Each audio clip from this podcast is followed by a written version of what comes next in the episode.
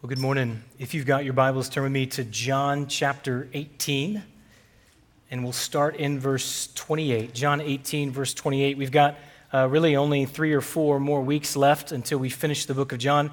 Uh, we have been in this series for uh, some time now, uh, and we are going to cover a, a large portion of uh, Scripture this morning for a very specific purpose. Um, and if you are, uh, as you're turning there, finding chapter 18, verse 28. I'll introduce myself. My name is Jamin Roller. I'm one of the pastors here at what is a week away from being uh, Citizens Church, uh, formally and officially. And so excited about that.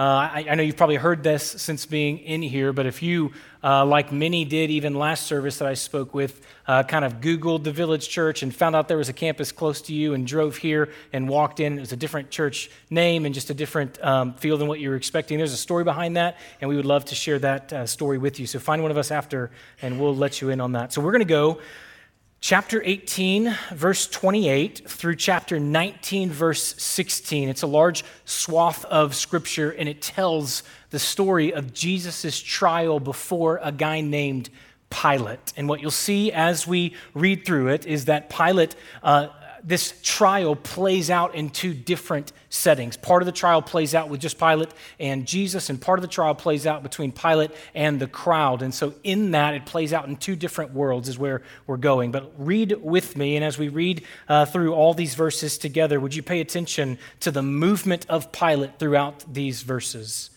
Verse 28 Then they led Jesus from the house of Caiaphas to the governor's headquarters. It was early morning. Uh, listen, they themselves did not enter the governor's headquarters so that they would not be defiled, but could eat Passover. So Pilate went outside to them and said, What accusation do you bring against this man? They answered him, If this man were not doing evil, we would not have delivered him over to you. Pilate said to them, Take him yourself and judge him by your own law. The Jews said to him, It is not lawful for us to, be, to put anyone to death. This was to fulfill the word that Jesus had spoken to show by what kind of death he was going to die. So Pilate entered his headquarters and called Jesus and said to him, Are you the king of the Jews? Jesus answered, Do you say this of your own accord, or do others say it to you about me? Pilate answered, Am I a Jew? Your own nation and the chief priests have delivered you to me. What have you done?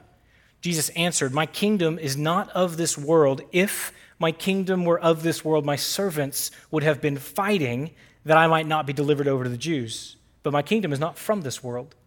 Then Pilate said to him, So you are a king? Jesus answered, You say that I'm a king.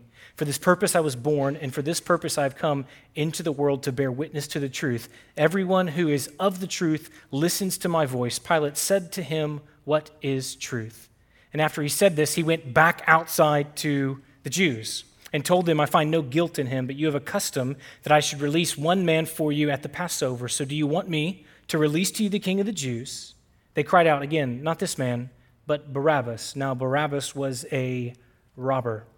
Then Pilate took Jesus and flogged him, and the soldiers twisted together a crown of thorns and put it on his head and arrayed him in a purple robe. They came up to him, saying, Hail, King of the Jews, and struck him with their hands. Pilate went out again and said to them, See, I am bringing him out to you, that you may know that I find no guilt in him. So Jesus came out, wearing the crown of thorns and the purple robe. Pilate said to them, Behold the man. When the chief priests and the officers saw him, they cried out, Crucify him, crucify him. Pilate said to them, Take him yourselves and crucify him, for I find no guilt in him. The Jews answered him, We have a law, and according to that law, he ought to die because he made himself the Son of God. When Pilate heard this statement, he was even more afraid. He entered his headquarters again and said to Jesus, Where are you from? But Jesus gave him no answer. So Pilate said to him, You will not speak to me? Do you not know that I have authority to release you and authority to crucify you? And Jesus answered him, You would have no authority over me at all unless it had been given you from above. Therefore, he who delivered me over to you has the greater sin. From then on, Pilate sought to release him, but the Jews cried out, If you release this man, you are not Caesar's friend. Everyone who makes himself a king opposes Caesar. So when Pilate heard these words, he brought Jesus out and sat down on the judgment seat at a place called the stone pavement, in Aramaic, Gabbatha now it was the day of preparation of the Passover. It was about the sixth hour. He said to the Jews, Behold your king. They cried out, Away with him, away with him, crucify him. Pilate said to them, Shall I crucify your king? The chief priest answered, We have no king but Caesar. So he delivered him over to be crucified. Such a large section of Scripture, and I understand that it's really important. And in reading it all together as a whole, we get to see a very important movement that happens in this, uh, in this Scripture. And so let me, in just a few sentences early on, tell you where we are uh, going. As followers of Jesus, we live in two different worlds at the same time. We live in the world of the crowd and the world of the king. And as we see, as this plays out in this chapter, uh, we see that we are invited over and again as we live in those two worlds to choose the king and to choose the world of the king. So let me say it again. As believers in Jesus, we live in two worlds. We live in the world of the crowd and we live in the world of the king. Choose the king. I got my Bible degree from Criswell College down in Dallas. Uh, before transferring to Criswell, I spent a year at Baylor University in Waco. Anybody? Okay. Uh, also, thank you uh, to all the Aggies out there for not hissing or whatever it is they tell you to do. Uh, many college campuses are, are like this. The way I'm about to describe Baylor, a lot of college campuses are like this, uh, but Baylor feels, it feels like this is especially true for Baylor. The uh, campus is just wildly different from the, uh, the city that surrounds the campus, especially immediately where it is. And so at Baylor, they actually have a, a phrase for this. It's called the Baylor bubble. And, and here's how it works Baylor is beautiful. Baylor's a gorgeous campus. It's got beautiful landscape to it. The buildings are uh, beautiful. And right in the middle of campus is a bear habitat. Uh, and that's where the mascots of Baylor live. There's two black bears that live in this habitat right in the middle of campus, which is, I think it's awesome. Uh, there are buildings that are going up because Baylor is, is growing and there's more money coming into to Baylor. And it's just, a, it's just a beautiful little world right there on the campus. As soon as you cross the street, you are in old Waco. Uh, you are in parts of the city, at least this was true when I was there 15 years ago. You are in parts of the city that are declining. Uh, a lot of the buildings are older, they're not well kept. A lot of the businesses around are struggling. A lot of the people, even, are struggling. And, and so, as a, a, student there, you live in those two worlds. Uh, you live in the world of a wealthy, private university and all that entails uh, amongst a city, or at least a part of the city that is declining. And as a student, you know both are there. Uh, you know the difference between both, and you can't help but live in both. And as Christians, our lives are lived in two different worlds that occupy the same space. Let me explain. We said this two weeks ago that um, the Bible is one story, and when Jesus is arrested in the garden, it begins the climax of that story. And so the world that was lost in a garden in Genesis 3 begins to be restored in another garden. And the way we said it is because Jesus chooses to use his power uh, not to self promote or self preserve, but he uses his power to sacrifice himself because, look right at me, because he didn't come to destroy the world, he came to restore the world. And, and so here's what he does the restoration of the world is going to be accomplished through Jesus by Jesus starting a whole new world right in the middle of the old one, a brand new age that happens right in the middle of the old age. And that's what we see unfolding in the life of Jesus. That's why when he talks to Pilate, he says, My kingdom is not of this world. My kingdom is not from this world, but his kingdom is for the world, and his kingdom is in the world. So, the kingdom of Jesus, the world of the king, it has heaven as its origin, but it has earth as its destination, and it has the restoration of earth as its aim. And we live in the middle of that. We live in that right now. We live in the world of the crowd, which is the old age, the world run by sin, and the world of the king, which is the king, uh, which is the world that Jesus, through his love, is building. And all, all of us live in that. And so what we see here is we see Pilate, of all people, this unlikely character, in the trial of Jesus, we see him move in and out of both of these worlds. Uh, Pilate is a, a, Roman governor. He's appointed by Caesar in 26 AD or something like that. And Pilate is a brutal man. He's not a Jew, he's Roman, he hates the Jews, does not respect them. There are multiple accounts in history of times when Pilate just sent his army out to slaughter thousands of Jews because they opposed him. And so Pilate is a brutal man, does not care for the Jewish people, and he enters in the scene because they uh, bring Jesus to him. Now, Pilate does not live in Jerusalem. Pilate lives in a beach house on the coast. He only comes to Jerusalem when there is a festival in Jerusalem that brings a lot of people to Jerusalem because that's the most likely time that a bunch of Jewish people would get together and say, We're tired of Rome, and start a rebellion. Pilate is in Jerusalem, and the only reason he's there is to stamp out a rebellion if it starts. And that's what's happening right here. It's Passover. Thousands of Jewish people have gone into Jerusalem. Pilate leaves his beach house. He comes into the middle of Jerusalem, and he's there to make sure that there, no Jewish people do anything crazy. And so, what would he have been particularly interested in? Well, a Jewish miracle working teacher who claimed to be what? King. And so they bring Jesus to Pilate. And what kind of man is Pilate? He's a brutal man. And so the expectation in bringing Jesus to Pilate and saying, hey, this guy claims to be king, is that Pilate would do what he's done in the past. It was nothing for a guy like Pilate to sentence to death some sort of Jewish carpenter turned teacher who's from the ghettos of Galilee. He would do that and not even flinch. But something changes. Pilate sees Jesus. And for whatever reason, he wants to have a conversation with Jesus. And so instead of just passing a sentence, he holds a trial. And the Jewish people refuse to go into his house, which we'll talk about in just a minute. And so, what that does is it puts this man Pilate between these two worlds. He puts him in the house talking to Jesus in the world of the king. It puts him outside talking to the crowd in the world of the crowd. And we get to watch his movements back and forth. And in watching his movements, we get to see how different those two worlds are. We get to see how those worlds contrast so, uh, so uniquely and extremely from one another. And in that, we are invited to see, friends, that we are all Pilate. We all live in this space, in these two different worlds at the same time. And we are all invited. Every day we wake, we are invited to choose, not the world of the crowd, but to choose the king. We'll walk through that together. Look with me again at verse 28. We start in the world of the crowd. Caiaphas, or uh, Pilate is talking to the crowd of Jewish men, and it says this in 28. They led Jesus from the house of Caiaphas to the governor's headquarters. It was early morning. Hear this. They themselves did not enter the governor's headquarters so that they would not be defiled, but could eat the Passover. Pilate went outside to them and said, What accusation do you bring? They answered him, If this man were not doing evil, we would not have delivered him over to you. Pilate said to them, Take him yourself and judge him. And the Jews said, It's not lawful for us to put anyone to death. We're in the world of the crowd, and here's what we see the world of the crowd is marked by self righteousness, it's marked by a self constructed morality. Here's what's true the world of the crowd, the world that doesn't follow Jesus or believe in Jesus, they are not a world that is absent of any morals. In the book of Judges, it, it, says this refrain about the people. It says, There was no king, and the people did what was right in their own eyes.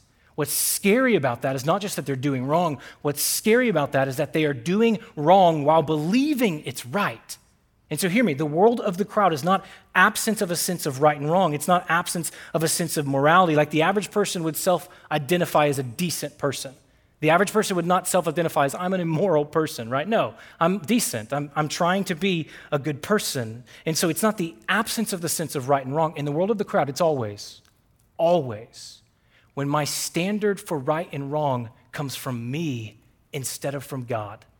Look, it's a group of rule following men who believe themselves to be righteous, who deliver Jesus over to die. And they are even fighting for their own standard of righteousness as they do it. What does it say? They would not enter the governor's headquarters so that they would not be defiled, but could eat Passover. Do you see the irony there? Do you see the hypocrisy? That uh, law is not an Old Testament law. After the Old Testament is written, there's a group of rabbis that add to the laws of the Old Testament. And one of the laws that they add is that if you go into the house of a Gentile as a Jew, it makes you unclean.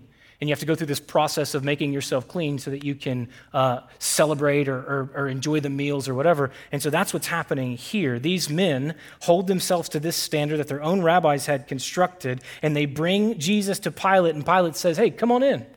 They say, No, that, that wouldn't be right.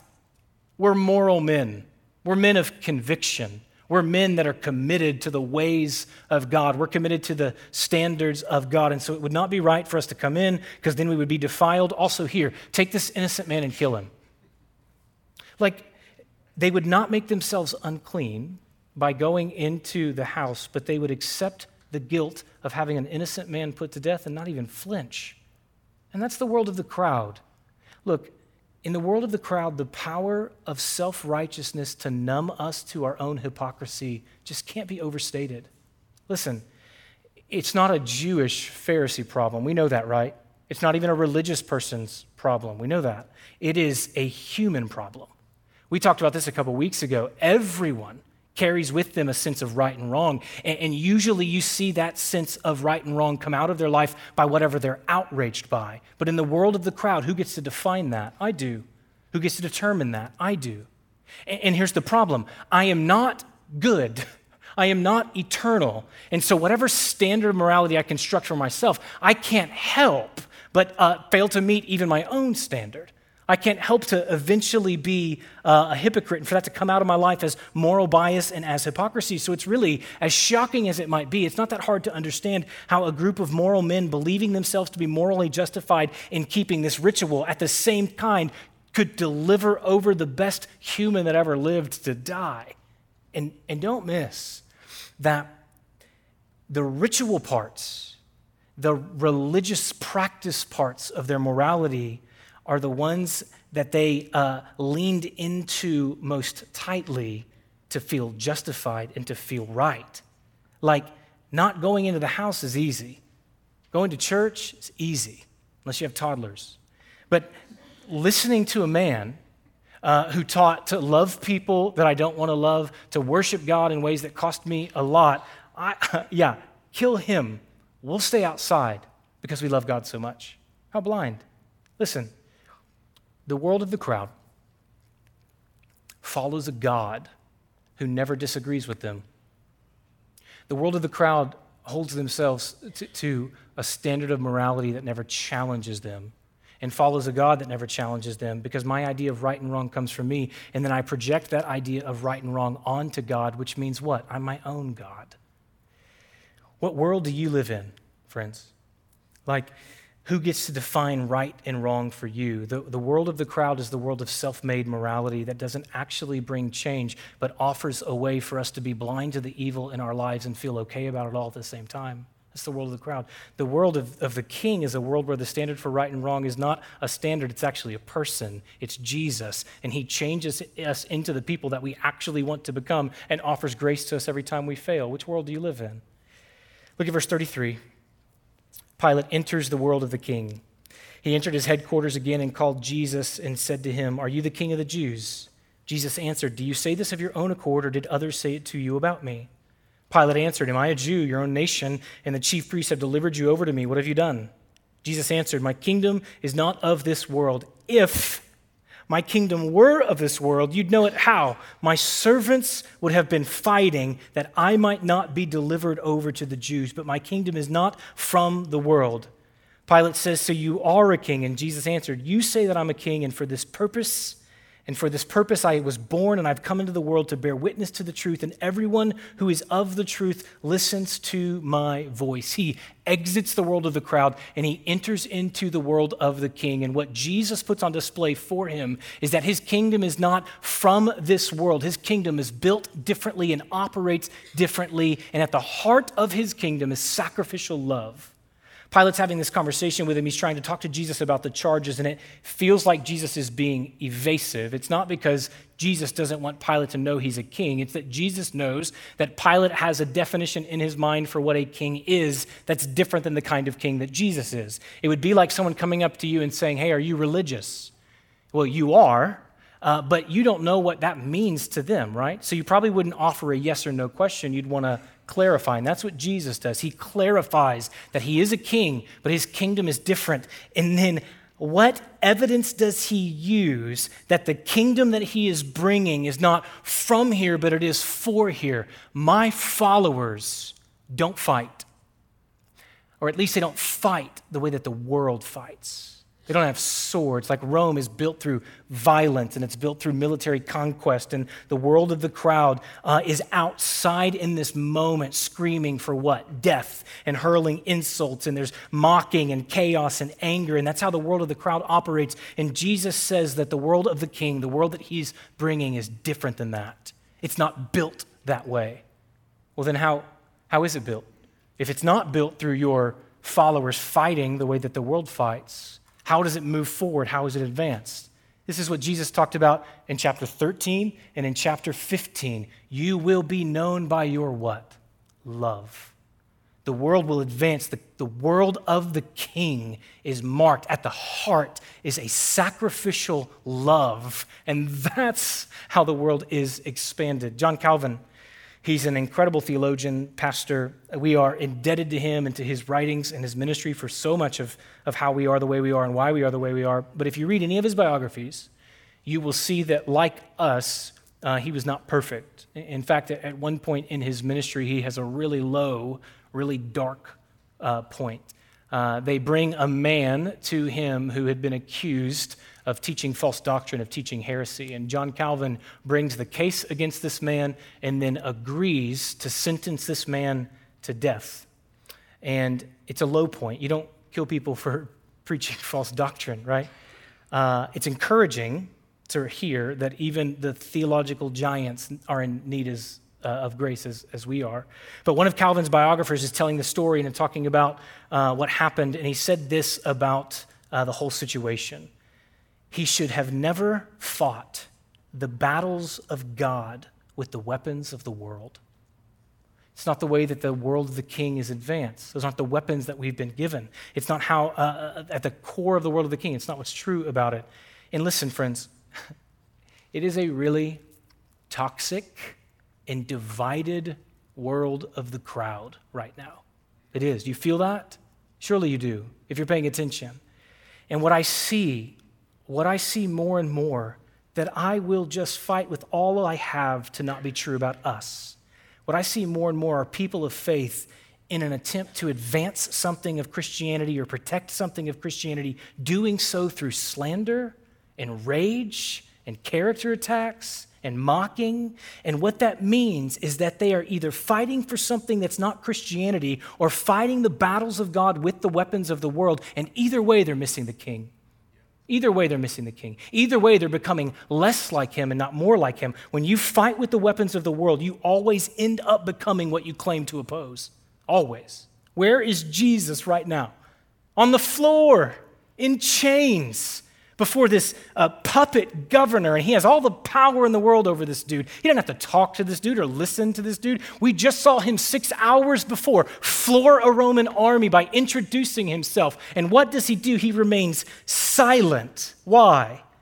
Because he doesn't fight that way. To advance a kingdom that is not from the world but is for the world and will only heal the world if it's different than the world. And so he remains silent. And then when he does speak, how is he treating Pilate? He's trying to win him over with truth. He's trying to witness to this guy. He's like, if you listen to my voice, I'll lead you to the truth. And that's Jesus. At the heart of his life is sacrificial love. Look, and if we belong to the world of the king, we will engage the world of the crowd the same way we see Jesus here. Hear me, friends. The world of the king is not advancing in the comments section of a Facebook post. It's just not. It's advancing in the way that we love our neighbors it's advancing in the way that we give of ourselves. Like uh, we cannot proclaim the world of the king has come and sound just like the world of the crowd when we do. What world do you live in? the world of the king is, is marked by followers who love those around them and proclaim what is true in a way that is loving. It's marked by people who want to see heaven come to earth, but it does not fight with the world's weapons. We are, if you will, citizens of a different world. Look with me at verse 38 of chapter 8, 18. Pilate said to him, What is truth? And now he's back outside in the world of the crowd. He says, I find no guilt in him, but you have a custom that I should release one man for you at the Passover. So do you want me to release to you the king of the Jews? They cried out again, Not this man, but Barabbas. Now, Barabbas was a robber. You probably have a footnote next to that word in your Bible, like I do. And next to that footnote, it says the word insurrectionist. Remember that. Uh, the world of the crowd is marked by self righteousness, and the world of the crowd always, always chooses saviors who look like us and ask less of us. The world of the crowd will always ask for a Jesus that looks more like us and asks less of us. Here's what I mean Barabbas, his full name, if you look at the other Gospels, is Jesus Barabbas. And we've done some work here before. That word uh, that he's used to describe Robert, like we said, is also uh, could mean insurrectionist. It means rebel. It means freedom fighter. And why did we say Pilate's in Jerusalem to begin with? To stamp out rebellions. If Barabbas is in Pilate's custody, it's not because he stole something. What Mark tells us is it tells us that, we, uh, that he uh, is in Pilate's custody because he had committed murder in the rebellion. In fact, the two men crucified next to Jesus are part of that rebellion, and they were likely disciples of Jesus Barabbas. And so here's what happens Pilate brings out this man named Jesus Barabbas, and his name Barabbas means son of the Father, and literally has one Jesus on one side and one Jesus on the other side, and says, Which Jesus do you want? They're both Savior figures. One is Jesus, Son of the Father. The other is Jesus of Nazareth. And Jesus Barabbas uh, offers a kind of salvation that says freedom is going to be found in Rome dying. And Jesus, the Christ, says freedom is going to be found in you dying to yourself. And the crowd says, Set free the one that looks like us. Set free the one that believes like us and agrees with us and asks less of us. And that's always how the world of the crowd operates. Once or twice a week, I will read um, the Jesus Storybook Bible to my daughter, Adeline. She's five, almost six. And one of her favorite stories to read is the story of Zacchaeus. I think it's because in her mind they're the same height, and so she likes that. Uh, and so I'll read the story. Zacchaeus, he's a wee little man, and he's in a tree, and um, he meets Jesus. And then I'll ask her, "Hey, can you summarize the story for me? Can you can you tell me what happened?" She's like, "Yeah." Zacchaeus, he meets Jesus, and he gets out of the tree, and they eat dinner, and then Zacchaeus like gives all of his money away. And I'm like, "Yeah, that's some details are missing, but that's pretty much it. And so after we read the story, I will pray with her. Now, Adeline, she does not like praying out loud. And so, to try and help her learn to pray, to try to teach her to pray, what we will do is I will pray out loud and I will start a sentence and I will let her finish the sentence. And it's a way to just teach her to talk to God. And so, we're doing this about the story of Zacchaeus. And we said, Thank you, Jesus, for loving Zacchaeus. You are so, and she said, kind. And then we said, The story of Zacchaeus teaches us that you are, and she said, loving. And then I said, Without you, Zacchaeus would be, and she said, really rich.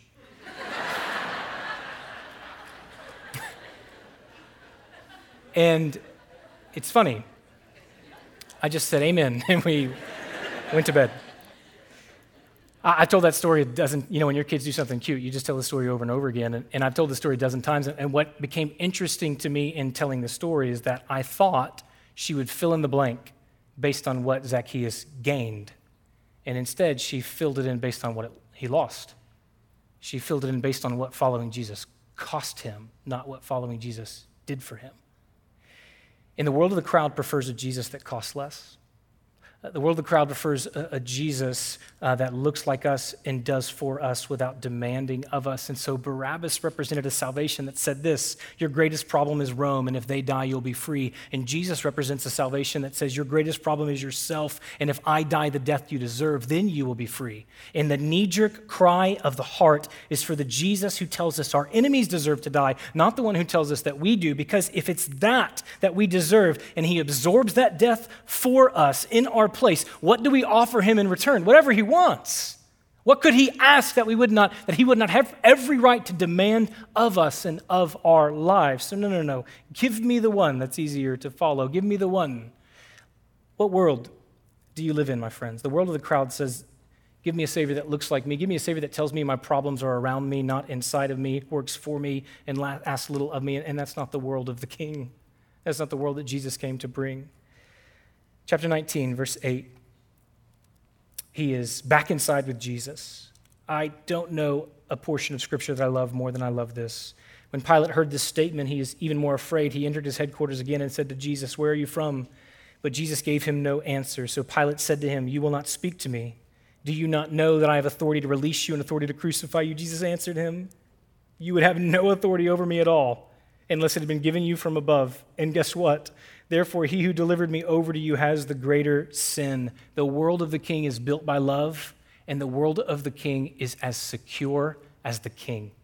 Look, Jesus is silent, could defend himself. We know this about Jesus. He out argues everybody. He know, he's God, right? He has all the wisdom in the world. He stays silent. And how does he remain quiet? Well, he only needs to defend himself if he's not in control.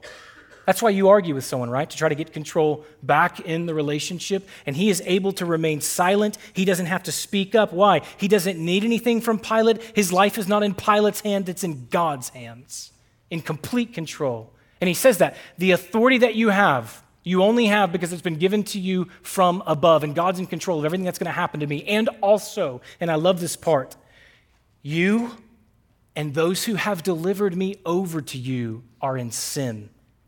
That balance is so important. God's in complete control, and also God will hold evil and injustice responsible. And so, in that world that Jesus lives in, in the world of the king, because God is in complete control, that world is secure. That world is not going anywhere. And you know why that's so important? If we could just have a, if we had a conversation over coffee at Mudleaf, right? So much of that conversation could be distilled down to this I want to know that I'm okay and I want to know that I'm going to be okay. And often, where we look for answers to that, am I going to be okay, is the world around us. And if the world around us feels insecure, then it makes us feel insecure. If the world around us feels shaky, then we feel shaky. And Jesus, who can remain silent in front of his accuser because he knows that the man in front of him is not the one that's ultimately in control, and he knows the man in front of him will be held accountable for whatever wrong he does, how secure is that? How secure is the king is the world of the king who does not even have to argue because he knows the person in front of him just has no real power? Listen, there is no power that can stand against the king and his kingdom. The most powerful man in all Judea is interrogating Jesus, and who's the one really asking the questions? Jesus the most powerful man in all Judea, is trying to figure out what he's going to decide. What verdict is he going to come down with? And who's the one who passed a sentence? Jesus did, just now. The king is secure. The world of the king is secure. My son, he's eight, he told me a few months ago that he wants to be a pastor. He's in this place where he wants to be several things, uh, and so they change every day. But on this particular day, he told me he wanted to be a running back in the NFL retire and become a pastor. And, and I thought, Bud, you've got a really good shot at one of those. And so, um, but when he said, if I can be honest, when he said he wanted to be a pastor, my immediate reaction, maybe you'd think it would be excitement or pride. My immediate, immediate reaction was fear. And some of that is because there's a, a unique pain to ministry that I, I just don't know that I want him to experience. Most of that is because I just have no idea what it's going to look like to pastor in this culture 25 years from now. What's the crowd going to sound like then? What are the challenges? What will it mean for him? What will it cost him? And so I was scared for him, and in some ways, scared for the church. And in all that, I remembered uh, the first time I went to Israel. I've been to Israel twice in the last five years. And Our church, Citizens Church, is going to be going again next March with a couple other churches. Would love for you to come if you'd like to go. One of my place, favorite places to go is a place called Caesarea Philippi. And it's this place you see in Matthew 16. This is where Jesus is having a conversation with his disciples. And he says, Who do you say that I am? And Peter speaks up, and Peter says, You are the Christ, the Son of the living God. And Jesus responds and says, The gates of hell will not prevail against the world of the king and the church that is going to inhabit the world of the king.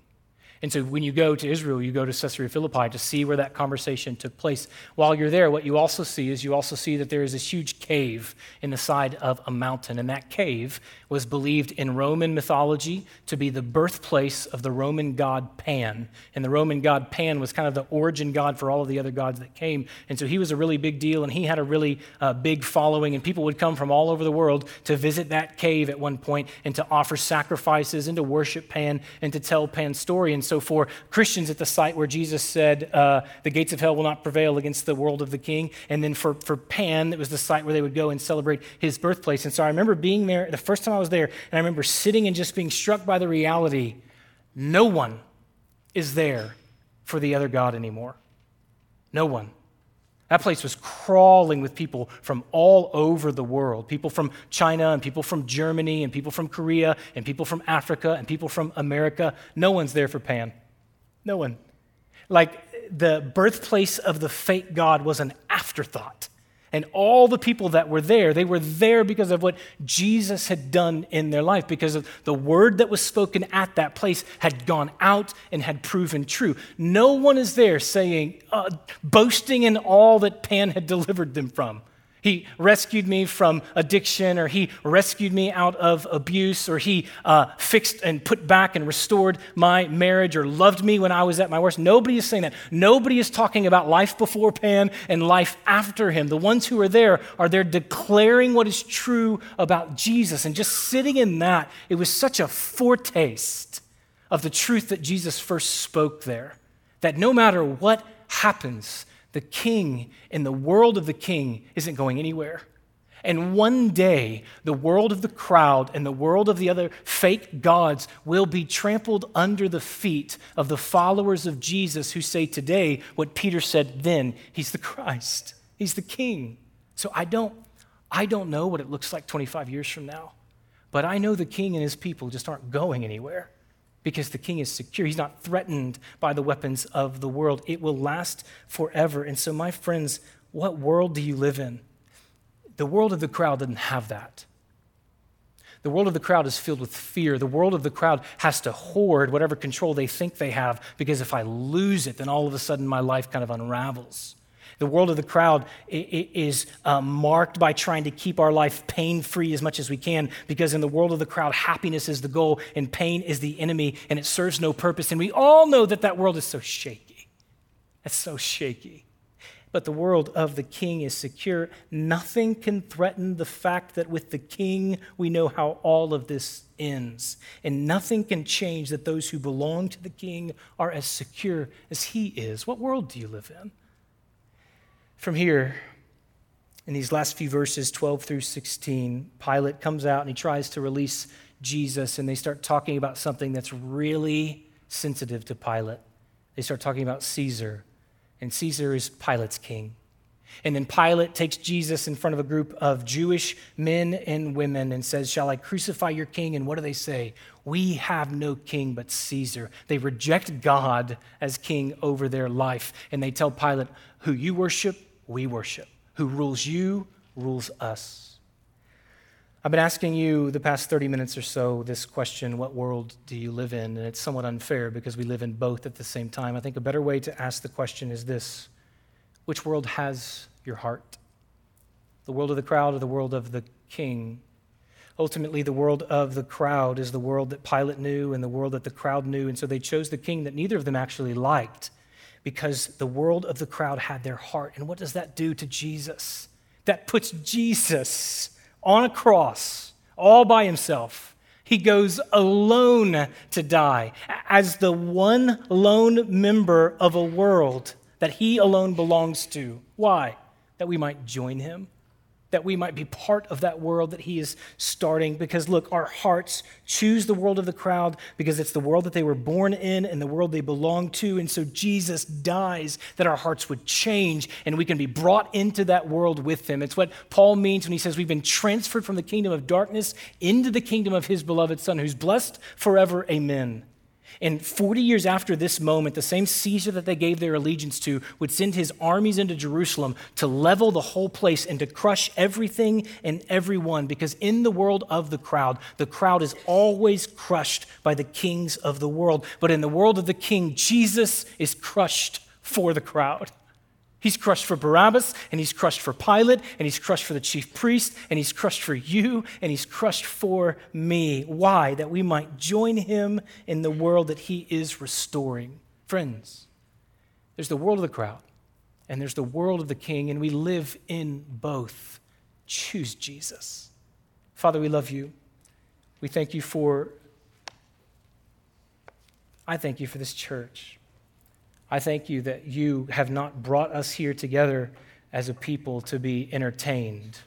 I thank you that you have not brought us here as a people so that maybe the fears that we have would be massaged or, or uh, or, to come in and to get, uh, God, cheap answers to really important questions, but you've called us in to be a part of something that will last forever, made us citizens of the world that both is and is to come and is never going away. Thank you, Jesus, for doing that. Thank you, Jesus, that you're a different kind of king, that you're the kind of king that does not crush your enemies, but is crushed for them, that they might join you in the world that will last forever. I thank you that you uh, have then brought us together in, from all different places and all different backgrounds, with all different passions and all different stories, to be loved by you and commissioned by you to be different. May we live our lives, King Jesus. Our hearts are yours, and may we live lives of love that are confident in how secure you are and therefore how safe we are no matter what happens to us. We love you. Shall we pray? Amen.